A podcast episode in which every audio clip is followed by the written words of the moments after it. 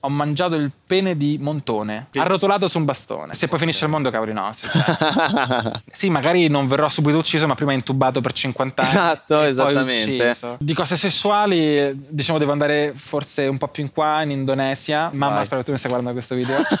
Questo è A Carte Scoperte, il podcast in cui tiriamo fuori dai vostri schermi i creator e gli artisti che amate e gli scopriamo le carte per vedere chi sono davvero dietro i filtri dei nostri tempi. Marcello Ascani, signore e signori, comincia la puntata di A Carte Scoperte. Noi stavamo già chiacchierando animatamente. E, um, Marcello Ascani, content creator, imprenditore, insomma, content creator sia con, cioè, inizialmente con il suo profilo su YouTube, che adesso ha qualche centinaio di migliaia di, di follower. 700.000. 700.000 stabili, diciamo. Secondo me sono un po' a plateau. Cioè, più di quelli. è Ok. difficile. Bisogna andare in inglese. Bisogna, Bisogna andare in inglese, come dicevamo. internazionale. E invece anche ha fondato da un paio d'anni, un annetto, l'azienda di mm, influencer marketing Flatmates, Flatmates. eh, che anche ho sentito sta andando benone. Sta andando beh, ben- ben- benone, eh, che io non ci si sbrodola poi va male. capito? Vabbè, l'ho detto io, ti ho sbrodolato io. No, sicuramente è meglio di quello che mi aspettavo. Sta andando bene. Cosa, cosa ti aspettavi? Mi aspettavo eh, che sarebbe stato, non dico un flop, però cioè, comunque molto difficile. Io con il mio socio abbiamo fatto il business plan quando siamo, quando abbiamo part- quando siamo partiti.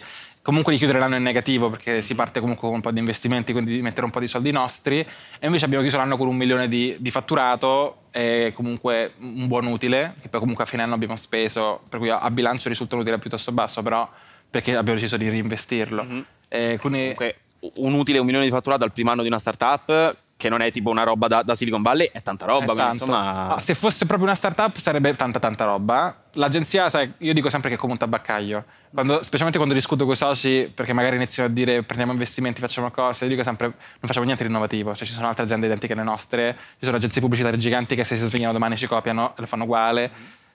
Mm, per cui noi dobbiamo essere dei bravissimi tabaccai, secondo me. Ok. Eh, quindi non è tanto l'investimento per la tecnologia, ma è tanto eh, le persone devono essere brave a fare quello che fanno, dobbiamo assumere bene, dobbiamo essere bravi a gestire i conti, bravi a gestire i flussi di cassa. Poi, secondo me, il mestiere dell'agenzia è molto finanziario, perché entrano tanti soldi e se ne vanno tanti soldi, perché ti, in gergo viene pagato tutto, anche il budget media, che è quello che devi rispendere, perché un attimo che se fai un passo falso ti ritrovi in rosso, insomma. Certo. Quindi quello è tipo il mio socio è bravissimo in quello e gli devo il non, ehm, il non aver mandato tutto a, a- a in frantumi all'inizio, perché io avrei fatto un casino. Ok, che non è male, insomma, come, cioè, se devi dovergli qualcosa, questo è, Sì. è stato un buon aiuto. Allora, raccontami un po', nel senso, appunto, tu sei partito con YouTube all'epoca in cui, oddio, in realtà dieci anni fa pure vero, però all'epoca in cui YouTube non andava di moda. Adesso i ragazzini vogliono fare gli YouTuber da grandi, io ancora voglio fare lo YouTuber a, a 25 anni. Come è cominciata questa cosa? Cioè, avevi già un progetto in mente o hai cominciato come un po' tutti fanno? Vabbè, a caso vediamo co- cosa succede e poi ti sei reso conto che effettivamente andava. Allora, io ho scoperto YouTube nel 2011, quindi proprio bambino bambino a 13 anni, e per me era già super cool. Cioè, tipo, io ho scoperto Cane Secco come primo, e Will Bush, Claudio Di Biagio erano loro tre, poi non c'era nessun altro che faceva Frix. No? Durante gli esami di terza media c'era Frix, io me lo guardavo. Quindi là ho detto, cavolo, sarebbe fighissimo fare lo youtuber. Era proprio quella roba che dicevo, cioè chi guarda le rockstar io guardavo loro, nonostante in realtà fosse l'inizio. Cioè tipo mi ricordo c'era, ehm, c'era Richard HTT, che ora ha un milione di follower, al tempo ne aveva 10.000 precisi, e per me sai, 10.000 un milione era la stessa cosa. Quindi io pensavo che fosse mega famoso, mega ricco, mega di successo, lo vedevo dal mio... E quindi dicevo anche io voglio fare questa roba. Tra l'altro, anche se non andava di moda, MTV aveva già fatto un format dove andava a casa degli youtuber italiani e li intervistava. Io avevo aperto il mio canale, che è il mio canale attuale, aperto nel 2011, infatti, ma non ci ho messo niente. In realtà, col mio compagno di classe del primo liceo, abbiamo messo dei suoi video che suonava il piano, tant'è che il canale si chiamava De Marcellemme.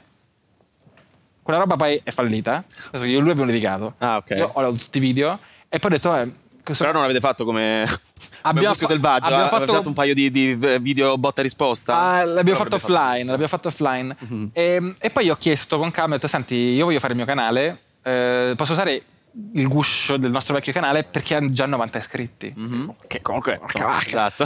E, quindi cambio nome, si chiama Marcello Ascani e in secondo liceo voglio fare lo youtuber. Perché? Perché io volevo fare il pittore in realtà. Comunque, eh, dico, ok, devo fare qualcosa nella vita, eh, in tutte queste mie energie le riverso sul canale YouTube.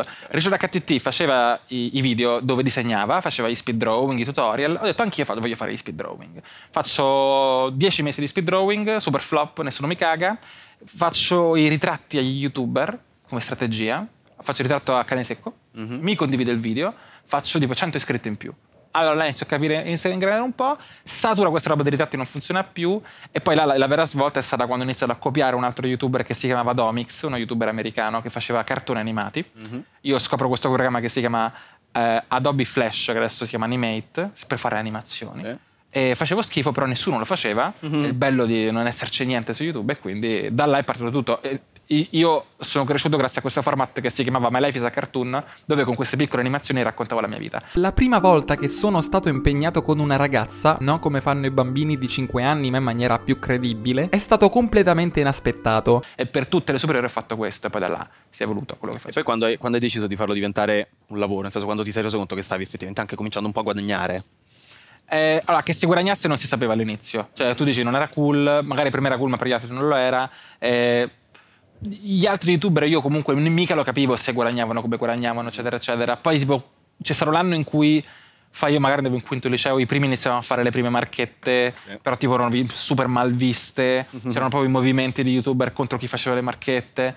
Ehm, io guadagnavo un pochino con AdSense, quindi guadagni diretti di YouTube, e in quinto liceo guadagnavo secondo me 100 euro al mese di media, Ok. Che secondo me erano un botto di soldi.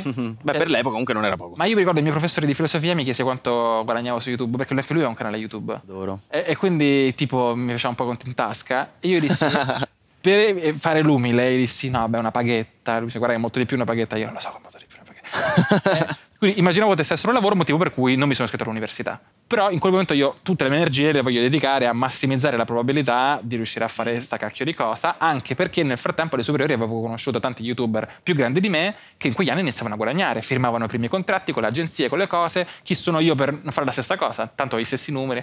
Ero un po' più piccolino, quindi tipo le mie mail erano completamente sgrammaticate. E, no, e da là fai 2017 ho aperto partita IVA, quindi 2016 mi sono diplomato, un anno di capiamo che sta succedendo, 2017 sono arrivati i guadagni stabili e quindi parto partita IVA, primo anno 20.000 euro, quindi abbastanza per dire un lavoro vero e poi la raddoppiando di anno in anno. Ah, ok. E avevi questa, diciamo, que- questo interesse, ovviamente c'era da un punto di vista artistico, però anche l'aspetto un po' imprenditoriale. Ce l'avevi già o è una cosa che hai sviluppato nel corso del tempo e che poi oggi ti ha portato anche ad aver aperto un'agenzia?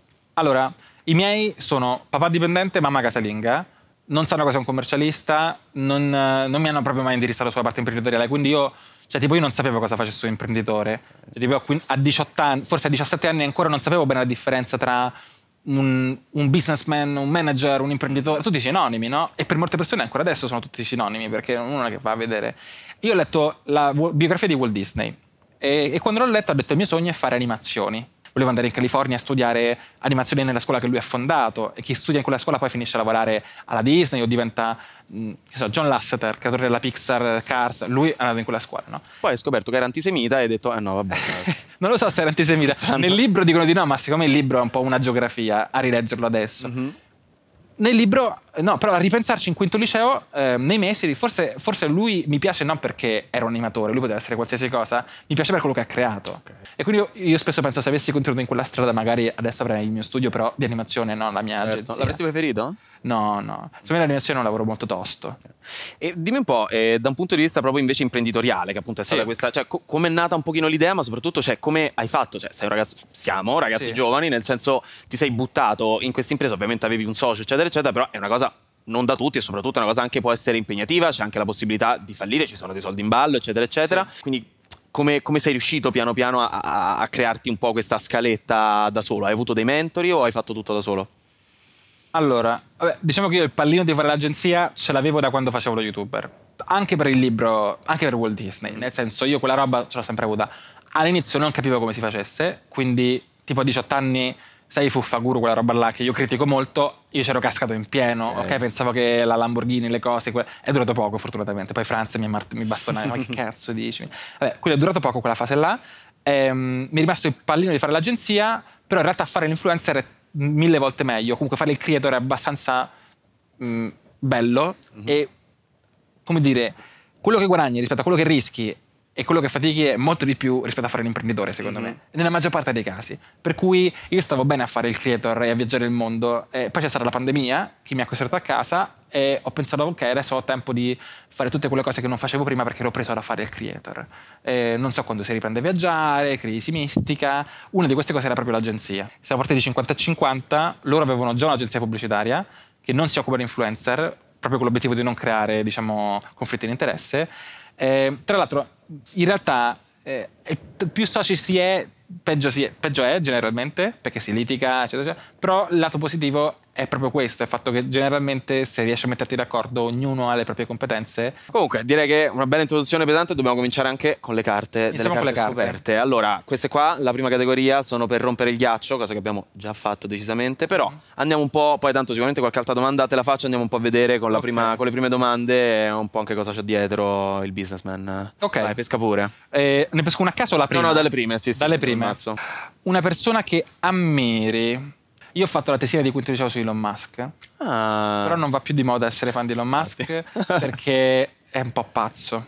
È un po' pazzo. Quindi... Ultimamente, diciamo, si è preso un po' una, una strada Eh, abbastanza preso- pittoresca. Sì, è un po' pittoresco. Però in realtà, col fatto che è molto meme, a Mm. me questi personaggi meme caotici e autodistruttivi piacciono. perché io sono, so che io non diventerò mai autodistruttivo e caotico così, non- eh, sono noioso. Però vedere che gli altri lo fanno invece mi piace. Quindi, sai, diventi l'uomo più ricco del mondo. Catartico, certo. Molto catartico. Quindi lui, devo dire, lui mi piace. Eh, in realtà anche l'altro uomo lucerto, la Mark Zuckerberg, in realtà mi piace molto. Eh, mi sono stato tante interviste. È chiaro che è un po' nello spettro lui, no? Però, però è fo- cioè, se ti c'è comunque un genio. E, e in genere tutti questi genietti mi piacciono. Ok. Cioè, perché am- cioè, proprio stessa cosa, li ammiro così. Ehm, però io, io tendo ad ammirare le persone in generale. Cioè, io cerco, io mi innamoro molto delle persone, le biografie, Ok. le cose, e poi mi lascio anche tempo per disilludermi. Ok? Però mi piace, no? Quindi, ho- che ne so, ho letto il libro di Phil Knight, de- del Nike, come che si chiama? L'arte della vittoria. Cioè, cazzo, io ero il suo fan numero uno. Poi un po' mi è passata. Però, tipo, lui- Ok, quindi hai tante piccole cotte, tante piccole crash. sì, c'è qualcosa da imparare ogni volta. Ok. Esatto. A me, tipo, sai chi fa come me? Marco Montemagno. Ok, Anche lui, senso. io l'ho conosciuto e lui fa la mia stessa cosa, cioè tipo ti ripete per tutto il giorno la stessa citazione. Tipo il giorno in cui l'ho intervistato, lui mi ha detto tutto il giorno, sai che Warren Buffett mi ha detto, cioè, ha detto che non importa quanto ti impegni, importa su che barca sei. E mi ha detto nel mio video, ha detto alla sua conferenza, mi ha detto a me di Ok, certo. Io sono un po' la stessa cosa, cioè se sono nel momento Mark Zuckerberg ti parlo solo di lui, se sono nel momento eh, Joe Rogan che ha intervistato il tizio ti parlo solo di quell'intervista là. Vai, vai, continua ancora. Continuiamo. Mhm. La cosa più strana che hai mai fatto? Allora, le cose più strane sono relative ai miei viaggi, tendenzialmente. Perché io, anche se adesso sono, sembro proprio noioso, così, sono un, un viaggiatore. Cioè, io ho viaggiato tutto il mondo. Ho fatto un anno senza mai tornare a casa. No, non, non un anno perché sono tornato prima, però comunque svariati mesi fuori. Anche prima del mio progetto viaggiavo. E ne sono successe le cose strane. Ho mangiato il pene di Montone Ah, in Cina. Com'era? Eh, non era buono, era molto, molto Gommoso? Molto gommoso. Eh, sì. Mi ci ha portato un cinese a mangiarlo. Eh, ah, ah, prova questa cosa, prova questa cosa. Era chiaramente un pene. Faccio finta di non sapere cos'è. Lo mangio, era un pene. pene. Quindi, Arrotolato su un bastone. Grasse risate per tutti quanti. Queste adesso invece domande spinose, un pochino più esistenziali. C'è un cactus, infatti. Esatto. Esistenziali, ok. Provi mai sensi di colpa? Sì, io sono ehm, un people pleaser, come Ok. si dice in psicologia. Eh, odio il conflitto, mi piace eh, soddisfare le aspettative che gli altri hanno verso di me, quindi proprio costantemente senza di colpa. Ed è anche il motivo per cui faccio fatica a dire di no.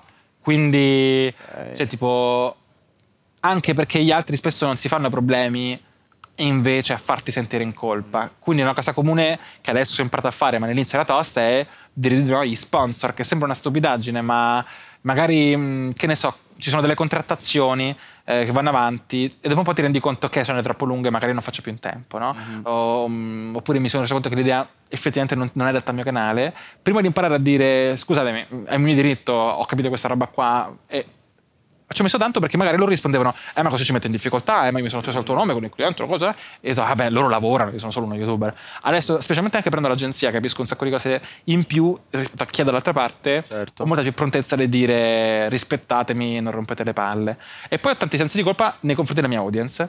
Perché mh, so che non ci sto mettendo magari le energie quando non ce le metto. Quando esce un video che per me non è perfetto, io non sono perfezionista, per cui nessun video che esce per me è perfetto però tipo se, so- se è sotto una certa soglia inizio a dire cazzo però lo volevo fare meglio. Mhm.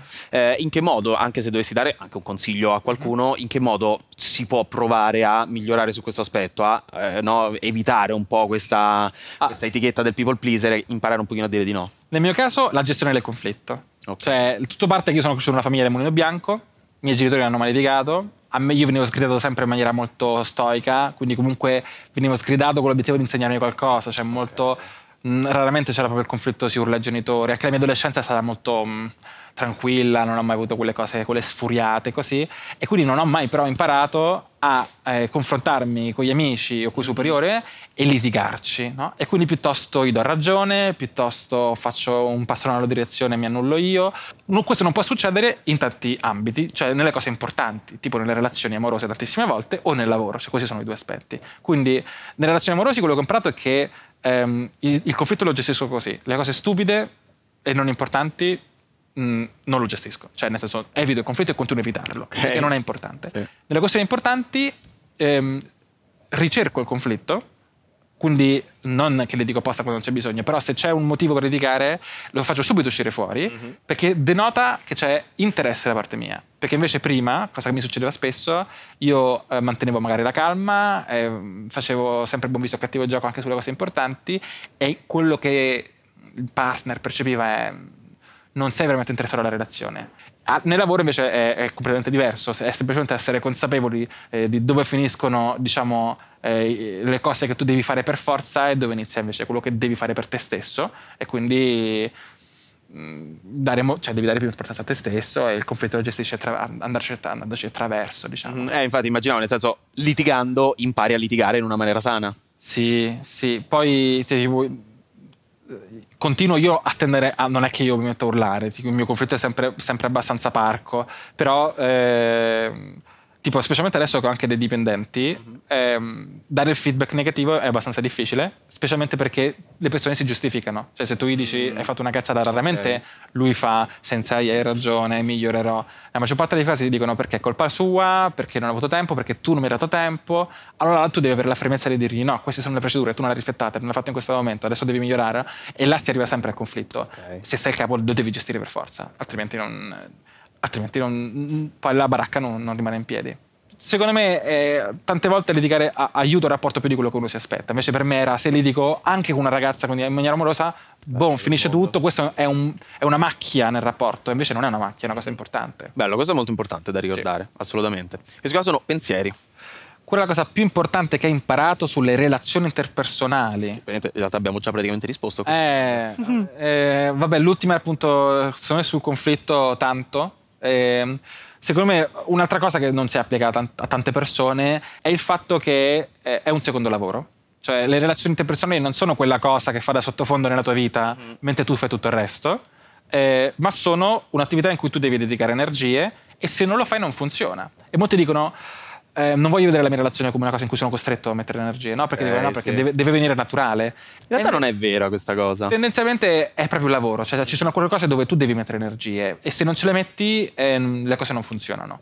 Ehm, lo vedo tanto nelle relazioni, cioè, nella relazione con la mia ragazza, ma lo vedo un pochino anche con gli amici. Io ho, pochi amici e quei pochi che ho potrei fare molto di meglio Ok. perché è troppo facile poi dare spazio al lavoro e unire gli impegni lavorativi con gli impegni personali e È quindi una cosa che sempre- ti pesa, nel senso senti che ti manca qualcosa, perché il lavoro sta andando bene, è una cosa che ti riempie tanto, invece, no, perché c'è una, una cosa è il lavoro, una cosa è, a meno che non sei un medico di senza frontiere in Africa, però una cosa è la vita al di fuori. Credi di star perdendo qualcosa al di fuori? Ma allora, la mia vita e il mio lavoro coincidono molto, chiaramente, anche perché non è che ho un lavoro ehm, appunto da dipendente ehm, con un ruolo preciso e stabile. Il mio lavoro ha un percorso eh, di crescita abbastanza legato alla mia vita. Quindi prima ero una cosa, ora sono un'altra, voglio fare quest'altra cosa. Le relazioni interpersonali extra lavoro sono importanti semplicemente perché serve qualcosa di disinteressato, servono de- de- delle persone che eh, credono in me a prescindere se il mio lavoro sta andando bene o sta andando male, eh, perché sai, quando sei sulla cresta dell'onda, no? lo dicono tutti, Certo. sono tutti rotta parte, poi nel momento in cui le cose vanno male, eh, tutti se ne vanno. Quindi eh, qualcuno che ti apprezzi anche per le tue doti non lavorative è, è fondamentale. Ok. Però comunque sei, diciamo, sei contento comunque che in questo momento la tua vita e il tuo lavoro coincidano così tanto? Sì, sì. Eh, io faccio spesso il paragone con gli sportivi. Cioè, se tu vuoi vincere il Wimbledon, Mhm. eh, te le tutti i giorni, giochi la tua vita è quello, più o meno la stessa cosa. E non è che stai facendo propriamente un lavoro, no? È proprio la tua missione di vita. E per me è un po' la stessa cosa. Cioè, quello che faccio io non è che bisogna la mattina e dico vado a lavorare. Io ho tutta una serie di attività che posso definire lavorative, ma che io devo fare, voglio fare, è la mia missione. Cioè, sento che le voglio fare. Ehm, che sia lavorativo o meno, poi è secondario per me. Questa distinzione è molto più importante quando poi ti relazioni con gli altri, secondo me. Certo. E qual è il tuo Wimbledon? Il mio Wimbledon adesso è Flatmates, assolutamente. È la gestione di Flatmates. Cioè, perché, perché Flatmates in questo momento è la partita. Il Ah. Wimbledon qual è? È l'essere imprenditore, essere imprenditore, assolutamente. Ok, ma appunto è più, è più un aspetto economico, un aspetto di successo, un aspetto di vedere qualcosa di tuo che, che cresce, di sapere che no, quando avrai 60 anni sarai tranquillo, che avrai fatto le tue belle cose. Se vinci Wimbledon, se sei, eh, che ne so, Djokovic ha 160 milioni di soldi vinti solo in partite, ok, ok. Quindi tu sai che se sei il numero uno di, di- di tennis ce la fai. E la stessa cosa se sei un bravo imprenditore. La differenza è che se sei un imprenditore spesso i soldi so- misurano anche il tuo successo perché magari il fatturatore dell'azienda, l'utile sono proprio dei KPI per definire se stai andando bene o stai andando male, se stai vincendo o se stai andando male. Quindi quello chiaramente è un ruolo importante. Mm, a me a me piace eh, pensare di star massimizzando le possibilità che ho. Nel senso che io penso di essere cresciuto in una mh, famiglia media, cioè non ricca, non povera, eh, però molto amorevole, eh, che mi ha fatto crescere bene e, e avevo, poss- cioè, e- e avevo tante, ho tante possibilità davanti quando ho terminato la scuola. Mi sono detto dov'è che posso massimizzare le mie possibilità? Quanto lontano posso arrivare? Non mi piace l'idea di, ehm, di, di- di pensare che io non stia eh, massimizzando queste possibilità. Ok. Che vado a dormire e dico vabbè mi accontento. Però di- detto così sembra che diciamo vuoi, tra virgolette, il successo for the sake of successo. in una cosa che mi piace tanto. Cioè, a me o era il disegno, quindi io dicevo vaffanculo divento Picasso, o era, mh, diciamo, i video, l'attività da youtuber. Ho scelto l'attività da youtuber che si è evoluta in quello che sta facendo adesso, tendenzialmente. Civil War. Queste qua sono categorie dove diciamo un po' per cap- il mondo si divide a metà e oggi vediamo tu da che parte stai. Va bene? Vai pure. Una tua unpopular opinion. Questo è più te contro tutto il mondo. Esatto. Io, che ne so, per esempio, io mi ritrovo sempre ehm, molto eh, d'accordo col progresso tecnologico incontrollato Ah, ok. e, e poco supervisionato. Mhm. E mi preoccupo poco dei danni nel breve termine. Eh, perché mi piace il caos. Ok. In che senso ti piace il caos? Nel senso che secondo me sul lungo termine la cosa che porta più benefici ehm, è mm, regolamentare il meno possibile, Ok. quindi avere poco intervento dello Stato, sono molto liberista, eccetera, eccetera. Ehm, consapevole che questo. Consapevole che io sono dell'idea che il mercato si autoregola, ma in maniera inefficiente e lenta, significa che le persone nel mezzo si fanno male. E, preferisco che la gente nel mezzo si faccia male. Tipo, io sono super pro immigrazione. Ehm, illegale irregolamentata cioè per me tipo l'Italia dovrebbe essere invasa da immigrati Ok. sarebbe un casino all'inizio in realtà ma a parte che vari studi dimostrano che sarebbe positivo sul lungo termine e poi è esattamente quello che serve all'Italia cioè tante persone giovani tante persone. Certo. chiaro che all'inizio è de- de- devastante no? No, Ehm, certo, però tipo anche il lato eh, intelligenza artificiale, quindi secondo te bisognerebbe proprio... Ah no, no, sì, là sì. Cioè, se poi finisce il mondo, cavoli, no. sì, cioè, non, non è un problema. Ok. Io, no, io lato intelligenza artificiale sono super... eh, Non ti spaventa l'idea che qualcosa Zero. possa andare storto. Questo è ottimo per te perché appunto quando le macchine vedranno questo video sapranno che sei un alleato e ti lasceranno stare. Sì, magari non verrò subito ucciso, ma prima intubato per 50 anni. Esatto, esattamente. Il basilisco di Rocco ti... eh, ti- Esatto. Vai, esperienze. Esperienze. Un'esperienza che ti ha cambiato.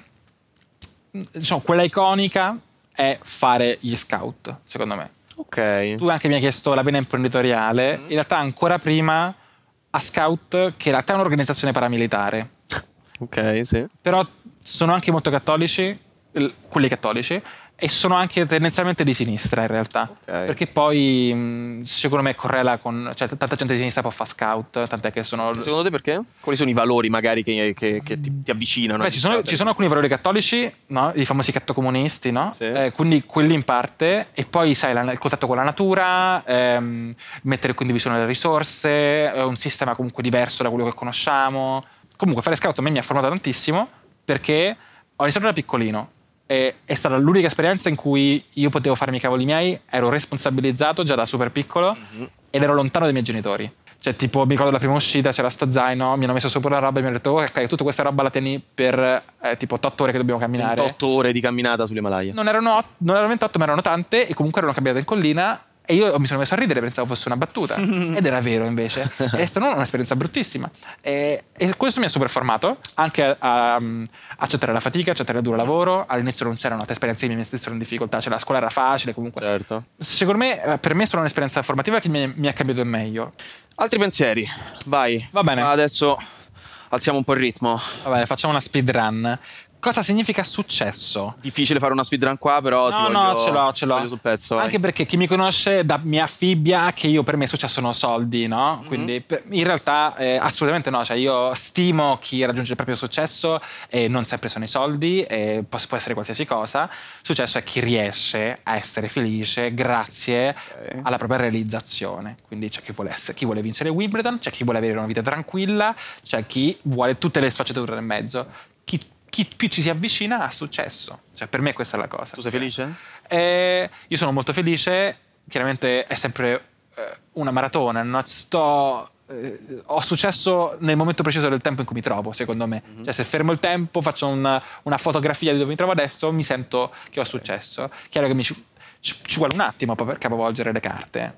Però per ora direi che va, sta andando bene. per ora mi sento molto di successo. fortunato. Vai. Sì, sì, sì. Quali sono le maggiori sfide che vedi nella società moderna? La diseguaglianza, Ah. ehm, e non per forza andare a diminuire la diseguaglianza, ma ecco, sai che quella era la mia cosa contro... Una popular opinion, Sì. vai, uniamone due allora. Eh, io sono super pro diseguaglianza. Secondo me l'importante nella diseguaglianza è che l'estremo basso sia sempre migliorato. Quindi Ok. non è vero che i poveri diventano sempre più poveri, i poveri diventano sempre più ricchi, se proprio vedete i dati, e i ricchi sono molto più ricchi, Mhm. però. Questo Certo. è il problema. Questo non sempre è disfunzionale per una società. Non sempre. Molti teorizzano e dicono no, perché poi ci sono le lotte di classe, poi c'è la... Non sempre così, anche perché spesso poi i molto più ricchi eh, redistribuiscono la loro ricchezza in maniera stupida, tipo comprando cose idiote che però danno lavoro alla gente, tutta una serie di cose. Ehm, spesso limitare i più ricchi nel farli diventare ancora più ricchi limita anche il diventare più ricchi dei più poveri. Quindi per me la diseguaglianza andrebbe ignorata. ok? Mhm. La gestione della diseguaglianza me, è una delle più grandi sfide della società moderna. Come gestiamo il fatto che c'è questo divario così grande, ma spesso è proprio questo divario così grande che va a eh, far andare avanti la società, perché poi eh, chi è che sono le persone più ricche del mondo sono quelle che hanno i capitali, che portano avanti le aziende, che offrono servizi e prodotti per le persone, che si formano, che Però appunto se i capitali stanno continuando anno dopo anno a comunque raccogliersi, e anche questo ce lo dicono i dati, sempre di più nelle tasche, non nelle tasche, nelle mani di tante piccole persone che assumono sempre più potere, perché nella, nostra, nella società capitalistica ovviamente i soldi sono Questa è uguali a potere. Questa è un'altra sfida. Eh, non solo i soldi, ma il potere che va dalle nazioni alle aziende. Mhm. Per esempio, sempre parlando di AI, un tema molto interessante è che la ricerca in ambito scientifico dell'AI è tutta in mano alle aziende, perché Mhm. l- le università non hanno eh, né le persone né il capitale per poter fare ricerca sull'AI, perché è molto costosa Sì. e, e- e servono tanti dati. Eh, gli unici a poterla fare sono le aziende. Quindi le aziende si trasformano sempre di più in nazioni. Questo gli permette di avere veri e propri eh, vantaggi su tutto il resto, tipo non pagare le tasse, eh, tutta una serie di cose. Questo Certo, è una... Negli Stati Uniti addirittura eh, le, le- le aziende possono proprio pagare, cioè fare lobbying pagando e finanziando i politici, quindi questo comunque è una problematica anche per la, per la base stessa della democrazia, Sì. con questo, proprio in realtà con questa disuguaglianza che sta crescendo sempre Sì, di sì. più. E la democrazia in generale è una sfida me, che noi dovremmo affrontare nell'arco della nostra vita. Mhm. Perché la democrazia, magari per come la viviamo adesso, potrebbe essere un po' datata, no? Se ci pensiamo. Cioè andare a votare, tutti votano su questi pezzi di carta, è un po' strano. Mhm. Eh, votiamo una persona che ci rappresenta. E l'alternativa quale sarebbe? Non ho più pari idea. Ah, ok. No, però eh, l'alternativa sicuramente comprenderà l'utilizzo della tecnologia. Mhm. Quindi il fatto che da casa si possa votare, adesso non si può fare in Italia, altre serie, secondo me è un ottimo strumento per permetterci di votare più volte Mhm. e poter far votare più persone. E questo ci permette anche di votare ehm, varie cose e renderci meno dipendenti, per esempio, dalla guida di un semplice partito. La democrazia, per come funziona ora, secondo me ci spinge sempre nel populismo, no? Quindi perché c'è la rockstar che fa il, il politico Sì, la persona carismatica piuttosto che la persona... non, non sempre poi tecnica. per farsi votare sceglie magari quel- eh, quelle scelte che sono poi migliori, anche se noi non le sappiamo.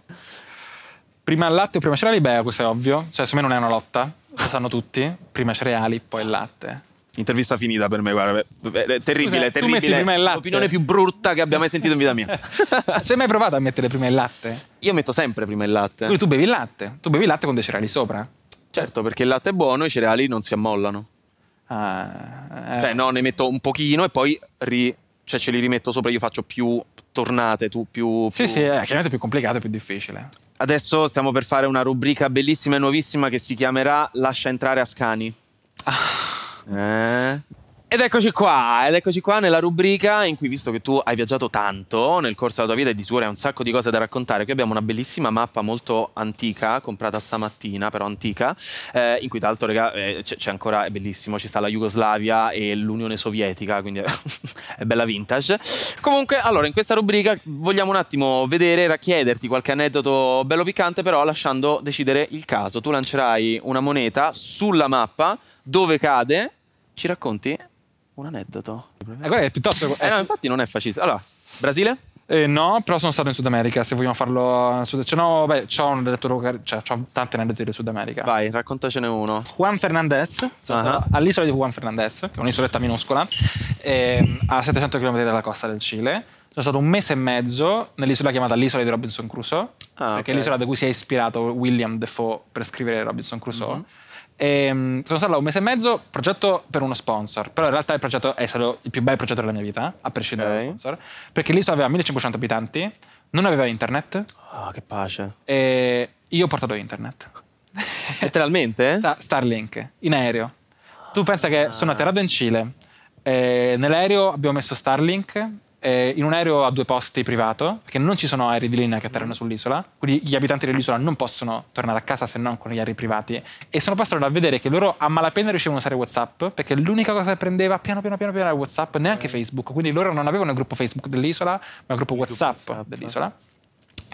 E li ho ritrovati che Stavano su TikTok tutto il giorno. No, ah. però tipo chi giocava offline a Call of Duty ha scoperto la modalità online. Ah, e loro. giocava online tutta la notte. Eh, bello. Eh, cioè, ci sta, tanta roba. Eh, infatti, è interessante. mm, I colibrì eh, sono rossi su quell'isola perché non hanno mai eh, non sviluppato il gene per diventare verdi, per esempio. Ah. O tante specie che hanno le spine nell'entroterra, là non hanno le spine. ok? Tutta una serie di cose dai. che erano posto unico. Se tu entri nell'acqua con la maschera vedi di tutto, se tu ti fai due bracciate inizi a vedere le foche intorno a te perché là ci sono un sacco di foche. Bello. È assurdo. sono pericolose un po' le foche? Sono un po' pericolosine, ma poi infatti ti dico poi di non toccarle, ma non perché sono pericolose, ma perché tu sei una persona che viene da fuori certo. e hai tutta una bio cosa Mhm. diversa da loro. In genere ti dico che no. Finisci come i conquistadores con gli indigeni, gli dai la- la- l'influenza e le ammazzi tutte. Pensa che io sono andato là teoricamente a fare volontariato, praticamente non mi hanno fatto fare niente, ma perché loro, cioè,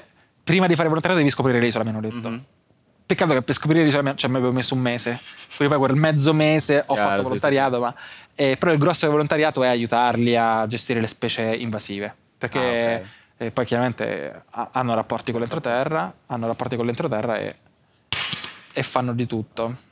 Qua o vai dritto in Giappone, Nel Pacifico non hai fatto niente? eh, No, nel vai- no. Pacifico non ho fatto niente. Perché dov'è il Giappone in questa mappa? Ah, cavolo. Vedi che... ovviamente... eh, Eh sì, sì, sì, la mia conoscenza geografica comunque è, è abbastanza... Allora, questo o è Giappone o è Taiwan, dove ti piace? Qua abbiamo Filippine, Giappone, Taiwan, Cina. Vai, se vediamo un Sono- Sono po'... stato in tutti questi posti. Ok, vai, uno degli aneddoti più strani di, di Taiwan. Ehm, allora, a Taiwan non ho tanta roba strana, se no che- cioè, durante il giorno, il giorno del mio compleanno c'era Gay Pride, quindi ho festeggiato il mio compleanno al Gay, al Gay Pride. Ehm, io non conoscevo nessuno, però io quando viaggio comunque spesso su Instagram magari degli italiani che vivono là mi Mhm. contattano, quindi c'erano un po' di studenti che ho incontrato là che mi hanno fatto girare, fare. È stato molto bello, son- sono stato in mezzo a un sacco di gente. Invece, in Giappone?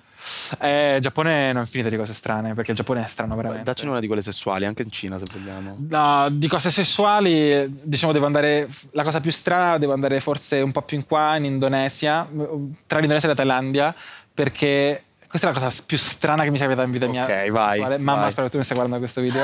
ho, ho usato il preservativo, ma eh, nel Pensavo volo... fosse quella la cosa più strana che avevi fatto. Ho usato il preservativo. Nel volo dalla, dalla Thailandia, no scusami, da Bali alla Thailandia, Thai Airways, eh, per tornare poi a casa, quindi io poi dalla Thailandia dovevo tornare a casa mia, ehm, una ragazza thailandese, io ero a Bali, lei da Bali stava tornando a casa, mi fa, prima di salire sul volo, dov'è il gate? È questo il gate? Non è questo il gate? Boh, due cose, sì, va bene, saliamo. E sul volo si siede accanto a me, non era quello il suo posto. Da cosa nasce cosa? Facciamo sesso in aereo. Ah. Una cosa che io se la racconto la gente non ci crede. Entrati nel Mile High Club. E, mm, volo breve, perché Bangkok-Bali non è tanto. Per cui io sono stato brevissimo. Pessimo e brevissimo. E ci ho messo quanto basta per riuscire a finire. Insomma, Esatto, sì, capito che il volo era di mezz'ora e nel resto dei 29 minuti cosa hai fatto del Esatto, più o meno è quella l'idea. E, mm, e io, mm, cioè, poi terminato il volo, come se non fosse successo niente, e lei mi ha provato a dirmi: Dai, non prendere il volo di ritorno a casa, cioè, tipo, facciamoci un viaggio, una cosa. Probabilmente lei aveva una vita. E io ho detto: No, io devo proprio tornare a casa anche perché costano 600 euro viaggi per tornare cioè, dalla Thailandia in Italia, non è che posso perdere il volo. te. E quindi sono tornato a casa. E io sta cosa me la terrò sempre dentro, ma poi chi era questa? Boh. Eh, esatto, chissà, oggi magari pensa ancora a te. Io secondo me sì, secondo me lei, io mi chiedo sempre se è una cosa che abitualmente gli piace. Ah, ecco, o- magari è seriale. Oppure se io l'ho conquistata.